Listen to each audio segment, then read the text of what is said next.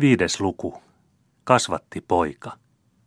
No niin, vaan se nyt ei käy ollenkaan laatuun, vakuutti kasvitarhan direktööri Roval Jung suurella varmuudella, luettuansa miehensä olkapään yli arkiaatteri Linneen kirjeen. Lähettää sinut Afrikkaan. Eno on suuri mies, sitä en tahdo kieltää, mutta suuretkin miehet voivat toisinaan kulkea yömyssy päässä. Asialla on huomattava puolensa, vastasi Eerikki, vielä kerran lukien kirjeen alusta loppuun. Hallitus lähettää taas fregatin viemään lahjoja Algerian Deijille. Se on halpamielistä. Tuleeko vapaan kansan lähettää veroa merirosvoille vain sitä varten, ettei laivojamme rosvottaisi ja merimiehiämme myytäisi orjiksi barbaarivaltioihin? Kaunista se ei ole, mutta sitä pidetään valtioviisaana. Lähetyskunnan mukana lähtee luonnontieteellinen retkikunta Algeriaan ja arkiaatteri esittelee minua sen johtajaksi. Ja mihinkäs minä jään? Kysyi Erika miltei itkien. Tule mukaan. Minäkö? Entä lapset? Se on totta. En tullut lapsia ajatelleeksi. Mutta voimmehan viedä ne äitini luo siksi aikaa. Äitisi on 70 vanha ja sinä tahdot, että lähettäisimme hänelle 4 parkujaa, jotka eivät silmänräpäystäkään voi olla valvontaa vailla. Ei ystäväni, se ei käy. Mieti jokin toinen ehdotus. Me jätämme ne tänne sillan ja vanhan Agaattan huostaan. Cecilia Larsson on 15-vuotias ja asuu isänsä, rovasti Larssonin pyynnöstä meidän luonamme. Uskollinen Agaattamme on 50-vuotias ja ymmärtää hyvin lehmien hoitoa, mutta ei laisinkaan lasten. Oi te viisaat herrat ja aviomiehet, kuinka sukkeloita neuvoja te keksittekään suurella opillanne. Miten sitten suruttoman kävisi meidän poissa ollessamme? Sitäkään en ole tullut ajatelleeksi. Voimmehan puhutella Pietari Gaddia. Professori Gaddilla on suuri kasvitieteellinen puutarhansa, ja hän pitää surutonta vain leikkikaluna. Mutta otaksutaan, että hän, tehden sinulle mieliksi, hoitaisi surutonta. Mitä sinä aiot Paulin suhteen tehdä? Mitä aiot Paul Bertelschöldin suhteen tehdä? Hänet otan mukaan, jos vanhemmat siihen suostuvat. Mutta kuulehan, minä olen huolissani pojan tähden. Hän on viime aikoina ollut vähän kummallinen. Hänen täytyy päästä ulos hengittämään avaran maailman ilmaa, missä houreet pian hälvenevät. No Jumalan kiitos, että silmäsi vihdoinkin ovat auenneet. Kuinka usein olenkaan sinulle sanonut, että Paul ei enää ole sama kuin ennen. Mutta sinä olet aina vastannut, hän lukee. Uskotko todella hänen lukeneen? Mitä muutakaan hän olisi tehnyt? Semmoista päätä ei ole toista koko yliopistossamme.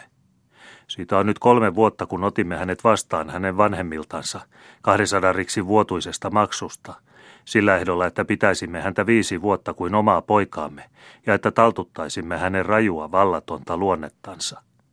Se on meille onnistunut paremmin kuin toivoimmekaan, tai oikeammin, se on onnistunut sinulle, sillä sinua hän tottelee niin kuin lapsi.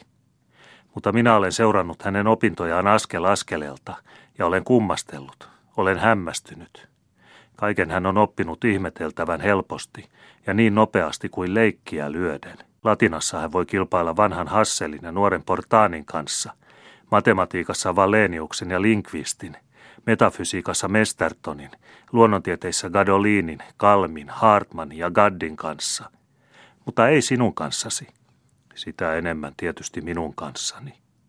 Ja kaikki tämä tapahtuu 18 vuoden iällä. Se ei ole enää luonnollista. Mikä sellaisesta ylioppilaasta vielä kerran on tuleva? Mielipuoli, sen olen aina sanonut, ja alku on jo hyvä. Mutta sinä olet niin kovin hemmoitteleva Paulia kohtaan. Olet niin ylpeä hänestä, että yhäti panet uusia puita siihen tuleen, joka häntä kuluttaa, ja sanot alinomaa, lue, lue. Se on sama kuin mietiskele, mietiskele. Minä en sano lue, minä sanon tutki. Olen tehnyt kaiken vilvoittaakseni häntä tyynillä empiirisillä kokeilla. Olen sanonut hänelle, tutki elämää, sillä elämä on kirjaa parempi.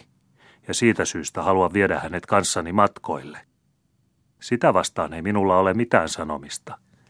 Mutta pelkään, että et ymmärrä, kuinka tuommoisen palavan hengen kanssa on meneteltävä. Luulet, että häntä kiihoittaa sammumaton tiedonhalu. Mutta minä sanon sinulle, että kunnianhimon paha henki on saanut hänet valtaansa. Hän tahtoo loistavana valona paistaa yli kaikkien muiden, ja semmoiset valot tavallisesti sammuvat pian pimeyteen. Mitä hän tekee, kun hän joskus on koko päivän poissa? Lukeeko hän? Sitä tuskin uskon. Käypikö hän luennoilla? Sitten kuukauden ajan ei häntä kukaan ole nähnyt mitään luentoja kuulemassa. Mitä hän sitten tekee? Ja täytyneihän minun siitä puhua, vaikka olin päättänyt toistaiseksi jättää sen mainitsematta. Viime yönä hän ei ollut kotona. En ole nähnyt häntä sitten kuin eilen iltapäivällä. Olet oikeassa. Se on varsin kummallista. Ja me olemme kuitenkin ottaneet hänet omaksi lapseksemme. Meidän täytyy vastata hänestä niin kuin omastamme. Hän on Kreivitär Esterin ainoa poika, sillä poikapuolesta en tahdo puhua. Ajattelehan, Eerikki, jos hänen kaikkein rakkain lapsensa joutuisi meidän luonamme turmion teille. Minua kauhistuttaa sitä ajatellessani. Hänestäkö siis tulisi se rauharikkoja, joka 10 levollisen onnellisen vuoden kuluttua ensi kerran tuottaa murheita ja huolia rauhaiseen suruttomaamme? Ei, älkäämme uskoko niin pahaa kauniista lahjakkaasta Paulistamme, ylpeydestäni, ilostani. Mutta sinä olet minua tarkkanäköisempi. Olethan liiaksikin oikeassa siinä, että hän on palava sielu ja häntä on pideltävä niin kuin tulta. Neuvo minua, mitä on meidän tekeminen? Aluksi meidän täytyy tietää, mitä hän tätä nykyään miettii. Olisikohan hän ehkä rakastunut? Seesiljaanko? Tuohon harrasmieliseen hiljaiseen haaveksivaan resedaanko? Se on mahdotonta. Onhan hän sitä paitsi ihan lapsi. Turussa on muita, vanhempia ja keikailevampia tyttöjä. Eeva Lindqvist esimerkiksi. Hän on kaunis, sukkela ja tulinen, samoin kuin Paul. Se on mahdollista. Suokoon Jumala, että hän olisi rakastunut korviansa myöten. Se on lastentauti, josta aikaa myöten paranee. Vai niin? Niinkö luulet? Niin tarkoitan, että tauti muuttaa luontoansa ja käy terveyden ehdoksi, niin kuin esimerkiksi meissä. Mutta Paulinikäisille nuorukaisille on rakkaus suojeleva enkeli, joka pelastaa monista hairahduksista. Nyt muista jotakin, joka saa minut levottomaksi. Jätin Paulille eilen suurehkon summan rahaa, joka hänen tuli Larssonin puolesta maksaa yliopistoon. Se oli osa Piikkiön kirkkoherrakunnan arennista. Kuinka varomatonta.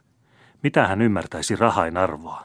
Rahat ovat hänestä numeroita niin kuin muutkin numerot. Sinun tulee heti käydä kuulemassa, onko ne todellakin maksettu.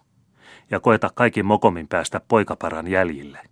En saa rauhaa ennen kuin tiedämme hänen taas olevan oikeilla teillä. En minäkään. Lähden siis heti kaupunkiin. Ja Erik Ljung lähti huolestunein mielin etsimään kadonnutta kasvattipoikaansa.